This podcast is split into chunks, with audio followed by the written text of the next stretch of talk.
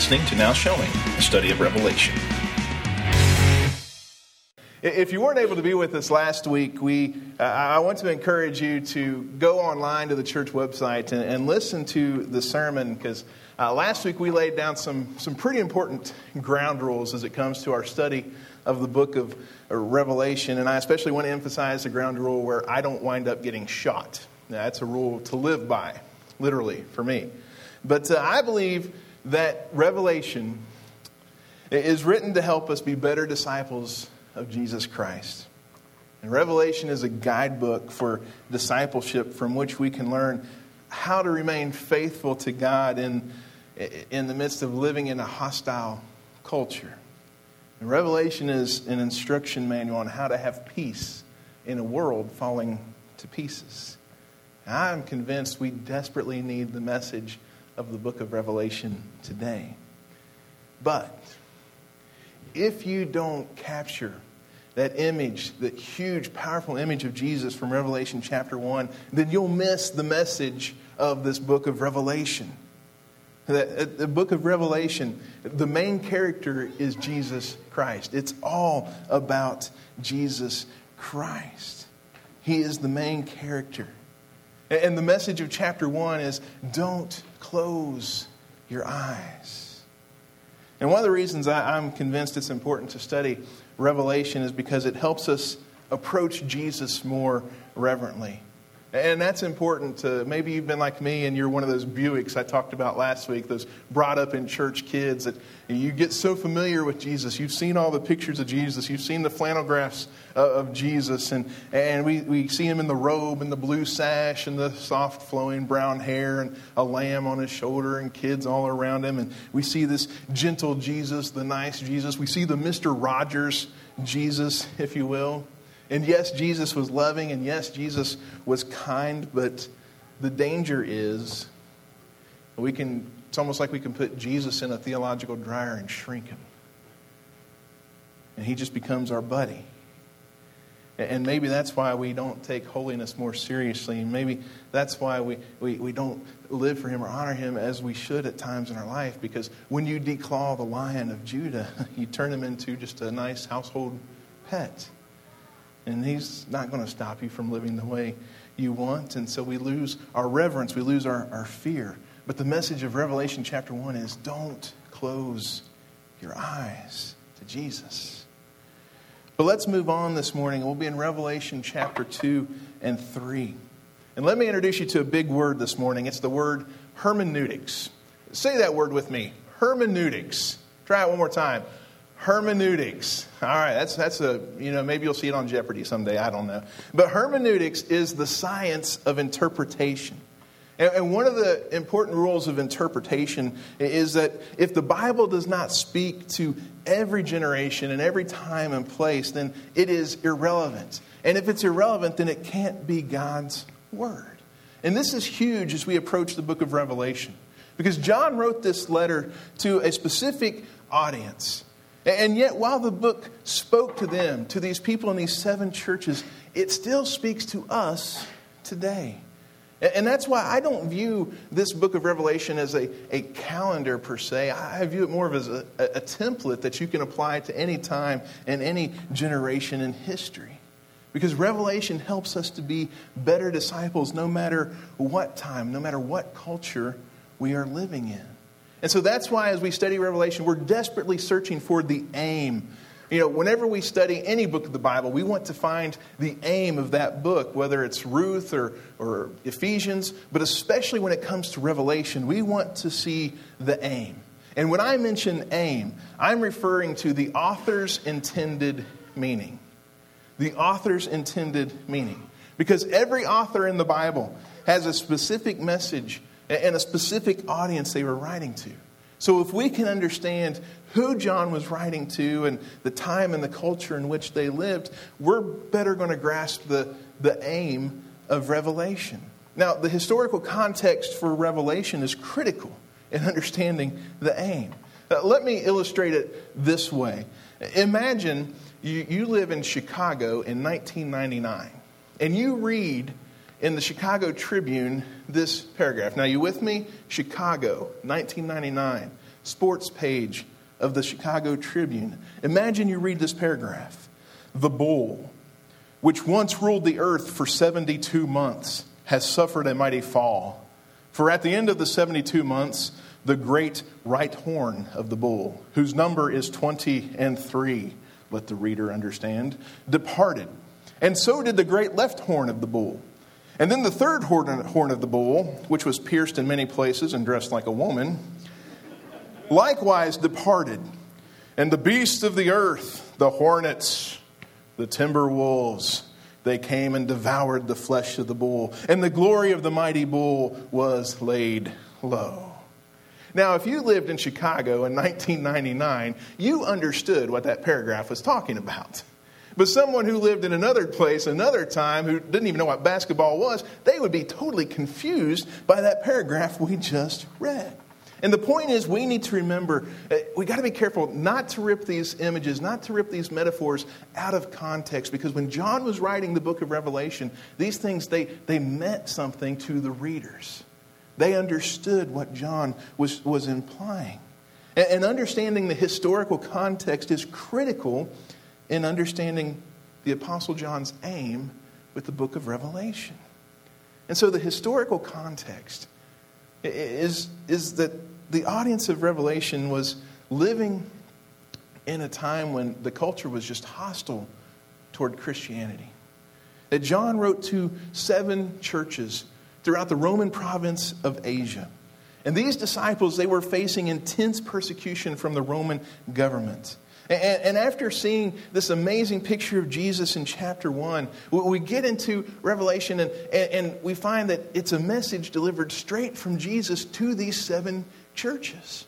And this just gives us the historical context for, for the book uh, of Revelation that, that Jesus, he communicates to them through John. And the first church that Jesus communicates to is a church in the city of Ephesus. And Ephesus was a city on the west coast of Asia Minor, which is present day Turkey. Ephesus had a population of around 250,000 people.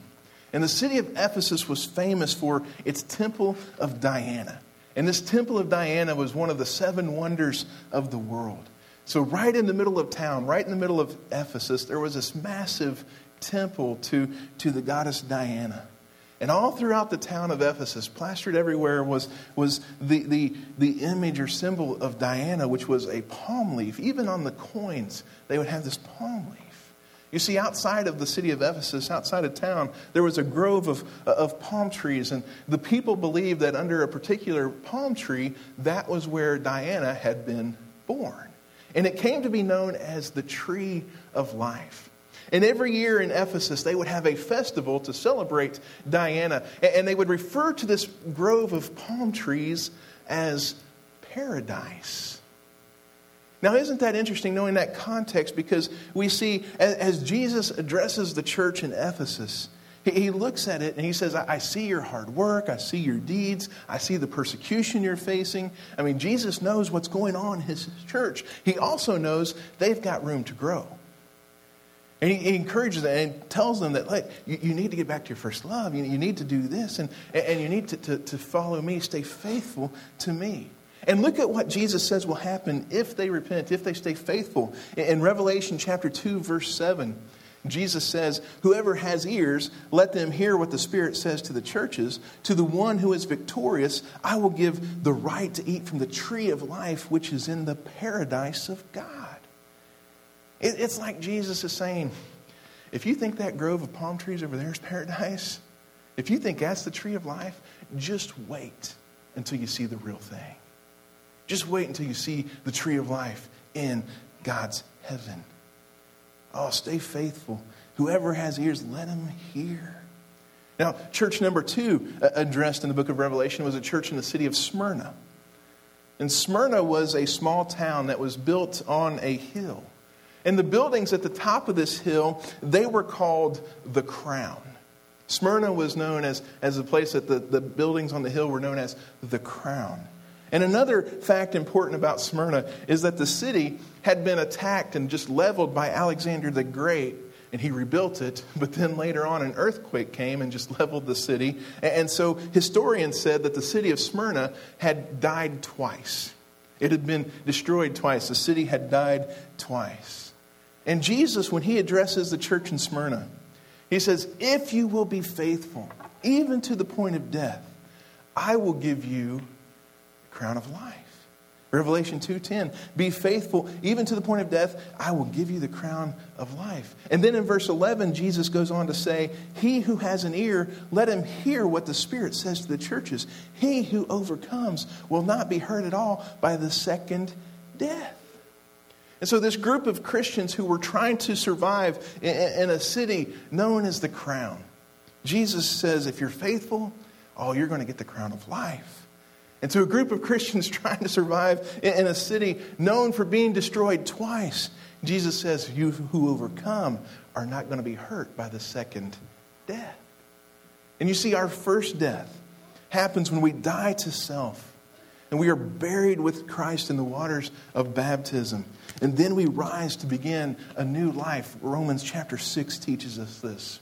And after experiencing this death, we don't have to fear the second death, the eternal death. The Apostle Paul would express it this way in 1 Corinthians 15 You know, death has been swallowed up in victory. Where, O death, is your victory? Where, O death, is your sting? We don't have to, if we are faithful to the end, there's a crown of life. The second death can't touch you. Jesus moves on and talks to the third church, uh, located in the city of Pergamum. And, and the governor of Pergamum had what was called the right of the sword meaning the governor of Pergamum could decide who lived or who died. He had the right of the sword, he had the power to execute people. And remember, Caesar, the Roman emperor, he claimed to be God. And the way people would greet each other in that culture, they would have to say, you know, Caesar is Lord. Well, for Christians, for disciples of Jesus, this is a problem because Jesus is Lord. And so, in this time of persecution, if someone didn't answer with Caesar is Lord, this governor in Pergamum had the right of the sword and could persecute and even execute Christians. And, we see in, in, in there in Revelation chapter 2, a Christian named Antipas was put to death for his faith in Jesus Christ. And that's why Jesus reminds his church in Pergamum listen, the words you're receiving they are coming from the one who, as verse 12 tells us, these are the words of him who has the sharp, double edged sword. That governor thinks he has authority. this message is coming from the one who is the authority, who has the sword, who has the power. Jesus is absolute, he is powerful. And he reminds his church I see the persecution you're going through. I've seen Antipas give his life for his faith. Hey, remain faithful. I've got the sword. And then Jesus moves on to the next church in the city of Thyatira. And this city of Thyatira, it was like the ancient version of Las Vegas. Thyatira was known for their sexual immorality. I mean, they believed, their, philosophy of belief was if it feels good, do it. And to this philosophy, to this lifestyle, Jesus tells the church, no, no. In, in, verse 20, we read Jesus saying to the church, Nevertheless, I have this against you. You tolerate that woman, Jezebel, who calls herself a prophetess. And by her teaching, she misleads my servants into sexual immorality and the eating of food sacrificed to idols. And I have given her time to repent of her immorality, but she is unwilling. And so I will cast her on a bed of suffering, and I will make those who commit adultery with her suffer intensely unless they repent of her ways. You see, to Jesus, it didn't matter what the culture was saying. It didn't matter that the culture said, if it feels good, do it. It didn't matter if, if the culture was saying, hey, what happens in Thyatira stays in Thyatira. It didn't matter. Jesus saying, if you want to follow me, you live a life that honors me. You live a life that is pure. You live a life that is, is holy. There's still time to repent. There's still time to turn back. But if not, there's intense consequences. But Jesus says, I want my church to be pure. I want my church to be, to be holy like I am holy. So get out of bed with the false teacher and come back to me, Jesus says to the church. And he moves on from Thyatira and he moves to the next city, which is Sardis. And he message to this church in Sardis was kind of funny at times because for the history of Sardis, not once but twice, their army had fallen asleep on watch and they had been defeated.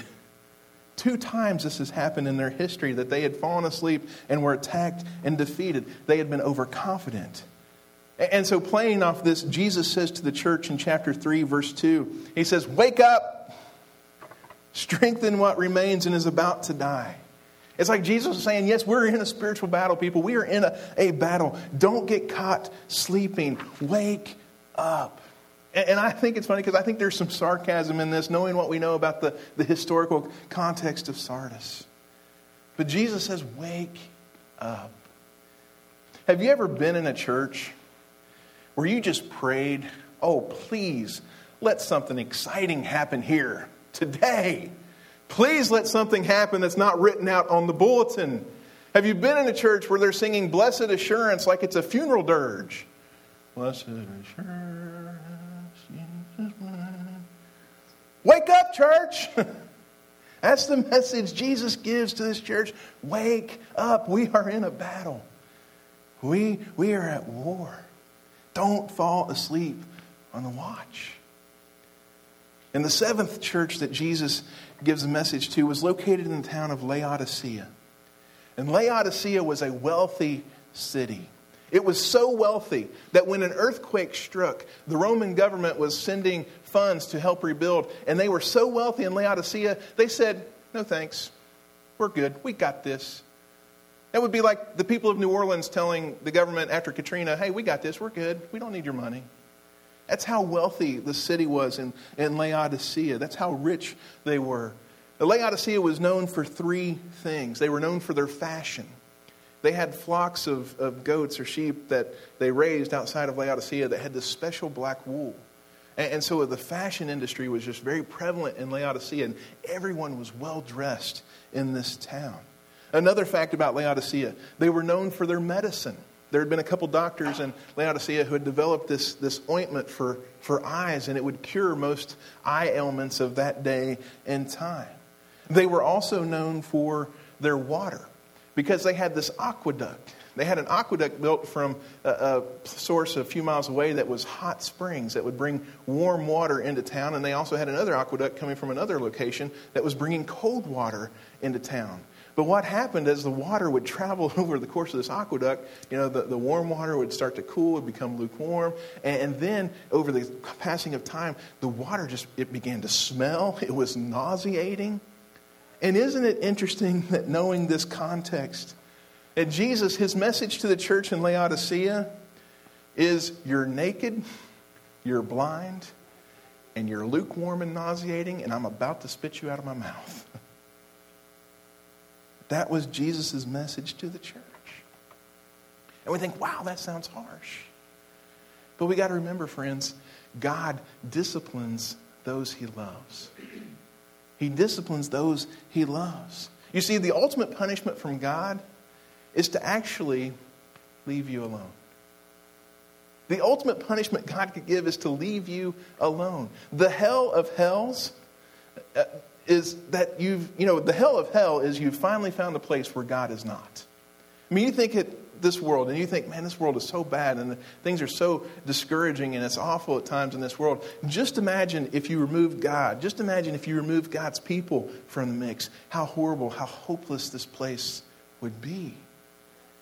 And you see, there's coming a day when some people are going to get their wish, and God is going to leave them alone. The only problem is it's going to be in hell. Because hell is, you finally found a place where God is not. But until that day, God, He disciplines those He loves. He lovingly tries to correct, He, he calls to repentance people he, he loves. And God is going to give everyone a chance to live for Him. And you know what really matters to God? What really matters to God is love. Love is what really matters to God. And we can spend a lot of time focusing on facts. I mean, we can get into this Bible study and, and we can look at pictures and archaeological digs and we can look at a lot of facts about these seven churches in the book of Revelation. But facts, they don't always result in faith. But if we have faith, faith results in action. And information is no substitute for transformation. And so we've got to ask as we look at these two chapters here in Revelation, cha- Revelation chapters 2 and 3, we've got to ask what are the lessons we can learn from these churches who have gone before us? What is the practical application that we can see? Because when we looked at chapter 1 last week, the message was don't close your eyes. And this week, as we look at the message to the churches, we see Jesus seven times, he uses this phrase Seven times Jesus says, He who has an ear, who has an ear, let him hear what the Spirit says to the churches. And so, if the message of chapter 1 is don't close your eyes, the message of chapters 2 and 3 is keep your ears open. Keep your ears open. Don't close your eyes. Keep your ears open. Because, friends, we've got to learn to listen to God. But how do we do that? Well, I believe we primarily listen to God by getting into His Word. Romans chapter 10, 17 teaches us that faith comes by hearing the Word of God. And so the more we listen to His Word, the more we get into His Word, the more faith we're going to have. And faith will lead to action. And we've got to ask ourselves Am I listening to God? In my life? Am I growing in my faith? Is my faith leading me to take action?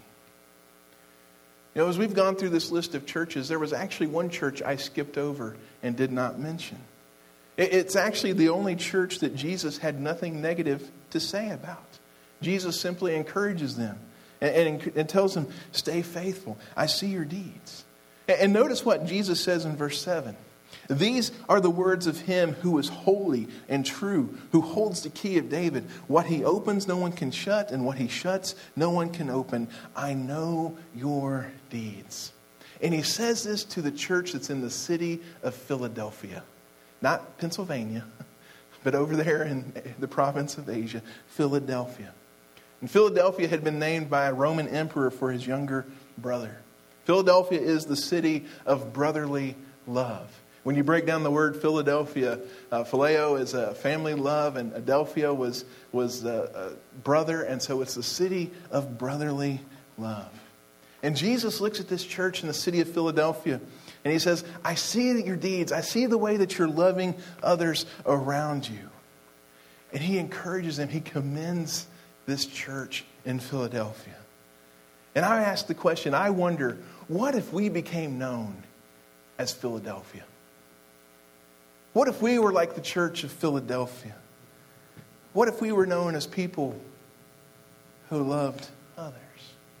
You know, we serve an awesome God. And Jesus, He is holy. He is, he is true. He opens what no one can shut. He, he shuts what no one can open. And, and we've seen that in the life of our church already. Our church is not even a year old, and we've seen this verse. We've seen Jesus open things. We've seen Jesus close things. He does what is right. He does what is true. When we were first making plans to plant this church, Restoration Christian Church, Uh, we were meeting Sunday nights at the home of Matt and Tina Pierce, just a small group Bible study. And we were making plans for starting Sunday morning worship services. And at the very beginning, I, my initial hope was that we would have worship services in this theater. And yet, because of some circumstances, when we approached the theater and asked to have permission to meet here, just because of some other circumstances, we were told no. It was a shut door. And so we continued to seek and, and search for a place for us to worship. And we had heard that the elementary school was not going to be an option for churches because another church had asked about meeting in the elementary school.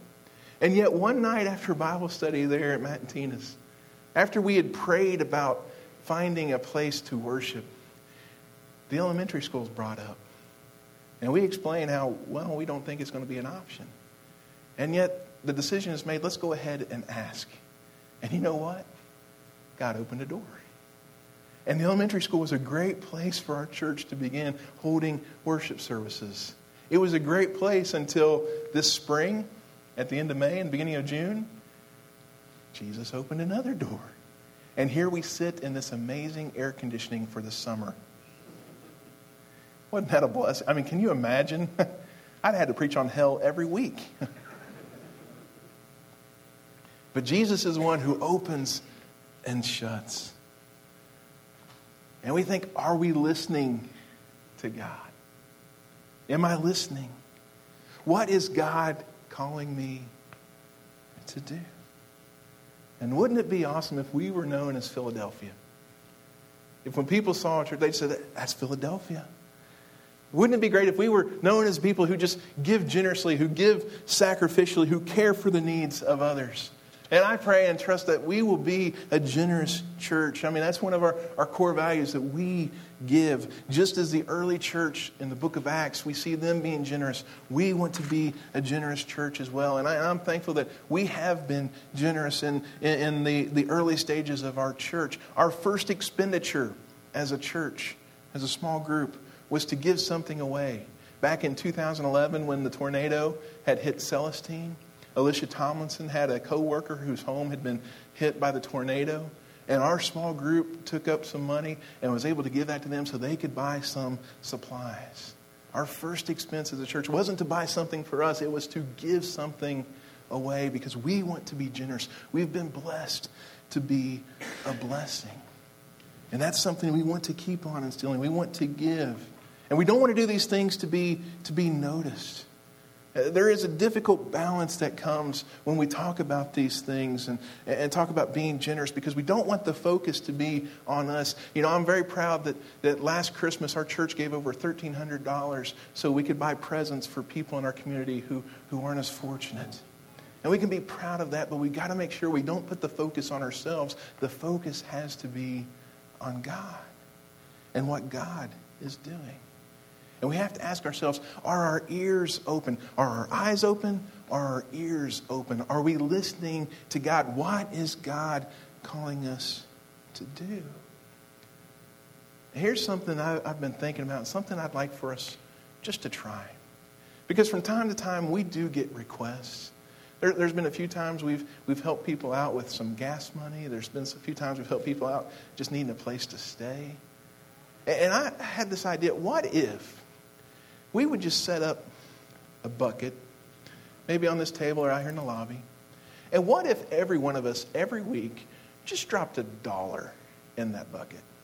I mean, nothing more. I mean, just, just if you had an extra dollar, just, just dropping it in that bucket. And from that bucket, those funds, if you know of someone who needs help, we'll use those funds to help them. I mean, on a, I mean, that's, it could be anywhere, based on our average attendance, anywhere from 50 to $100 a week that we would have in that bucket if everyone just brought a dollar in. And so next week, I want to just put a bucket out there, and we're just going to call it our help bucket. And it's not for us, it's for people who don't go to this church who probably never will go to this church. Just as a way to say, hey, if you know someone in need, let us know. We want to help. We want to be Phil Philadelphia. And we wonder what a difference that can make in their life, what a difference that can make in our life. I mean, wouldn't it be awesome if we were just known as Philadelphia? That if Jesus looked at the church, he says, I know your deeds. You're Philadelphia, city of love. What a difference it can make in our lives. What a difference it can make in the lives of others. What a difference it can make in the lives of our children. Oh, wouldn't it be awesome if our children grew up and never heard anything negative about the church? Wouldn't that be wonderful? If our kids could grow up and not hear a negative thing about the church, if, if our kids could grow up and, and, and never hear someone say, Well, I love Jesus, but I can't stand the church. And I pray and hope that the church would be known as Philadelphia, a place of love. But that only happens if our ears are open. Are we listening to what God is saying. And I'll always love the church because I always love the founder of the church. I'll always love the church because I always love Jesus. But I have to ask are my ears open? And you know, some people can obsess over Revelation, others can neglect the book of Revelation. But I love to study Revelation because when I do, I love the church more and more. I love God's idea called the church. I mean, when we read the books of Ephesians and Acts, we catch this vision for a vibrant, you know, life-filled, victorious community. I mean, it's a band of believers who are just, you know, set on fire with love for God, who, who are just like a mission post, you know, charging hell with water guns. I mean, just excited to be a part of, of the church. It's just an outpost of God's kingdom here on this earth. And we read these stories in the New Testament about the church, and we're like, sign me up for that. And then we go to church and we're like, what? There's like a disconnect here. We go to church and we find people who can care more about the color of the carpet than compassion, or they hold on to their possessions too tightly, or they, they argue and, and fight. And, oh, the church. You know, the church can be a lot like Noah's Ark. If it wasn't for the storm going on outside, you couldn't stand the smell inside. But if you don't study Revelation, you won't realize that all churches fall short of the glory of God. And that's nowhere clearer than in Revelation chapters 2 and 3. That these churches, they're marked by immorality, they're marked by sloppy teaching, they're marked by apathy, they're, they're marked by complacency. I mean, these churches, they're just a mess. They're a mess because they're made up of people who are a mess. If you ever find the perfect church, don't tell me because I couldn't go. I'd mess it up. and we see these churches in Revelation. And we see they're messed up. But the good news is Jesus still loves these churches. I mean, it's tough love to be sure that in these seven letters, Jesus challenges, he corrects, he confronts, he's trying to move them to maturity, but this is love nonetheless. The Lord disciplines those he loves.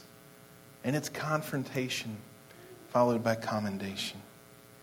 And you get the sense that Jesus loves these churches because they're his. Because they're his. For better or for worse, they are his bride. And he, he treats her with a firm and tender love. Jesus doesn't give up on his church. Why? Because he gave his life for her. You know, each week here at Restoration, we take time to remember Christ's sacrifice on the cross. And as you came in, you we received one of these communion cups with the emblems for communion. And we invite all believers to participate in communion at this time. But from studying Revelation, we remember no one's perfect. That's why Jesus came to the earth. No one's perfect. That's why Jesus gave his life as a sacrifice on the cross for our sins. And he purchased us by his blood. And therefore, we want to live for him. And it starts by keeping your eyes open. It continues by keeping your ears open. So as we go into this time of communion, let's pray together. Father, we thank you for sending Jesus as that perfect sacrifice. Because, God, we are not perfect. But, Father, we thank you that because of his sacrifice, we have hope.